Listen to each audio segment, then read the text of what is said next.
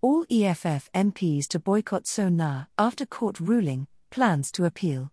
This evening, the Economic Freedom Fighters, EFF, will turn its attention to preparations for the launch of its manifesto this weekend, as the country watches President Cyril Ramaphosa deliver his eighth State of the Nation address, SONA.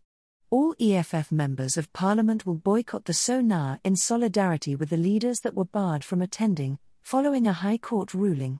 Last year, EFF members stormed the stage during Ramaphosa's SONA, in contravention of Parliament's rules. They were suspended, without pay, from parliamentary activities for February. The EFF said on Thursday that it rejected with contempt the court ruling and called it a suppression of democracy and constitutional accountability in South Africa. The party plans to appeal the ruling. It is evident and certainly beyond reasonable doubt that the courts continue to be part of the Ramaphosa defense mob, whose primary and sole aim is to protect the racist white capitalist establishment. Courts in South Africa have been reduced to being part of the Ramaphosa defense mob because he is a representative and puppet of the white capitalist establishment, the EFF stated.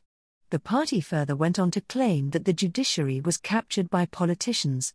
The EFF says it will now focus on the launch of its election manifesto, which is set to take place in Durban on Saturday. It revealed that the manifesto would address 30 years of systemic failures by the African National Congress, ANC and present a plan of action. We call on our ground forces to pay maximum and optimal attention to work on the ground until election victory. No amount of intimidation and no amount of apartheid like suppression of our democratic rights will prevent us from consolidating the ground towards a socialist future. We are the generation that this country has been waiting for, and we shall overcome, the party said.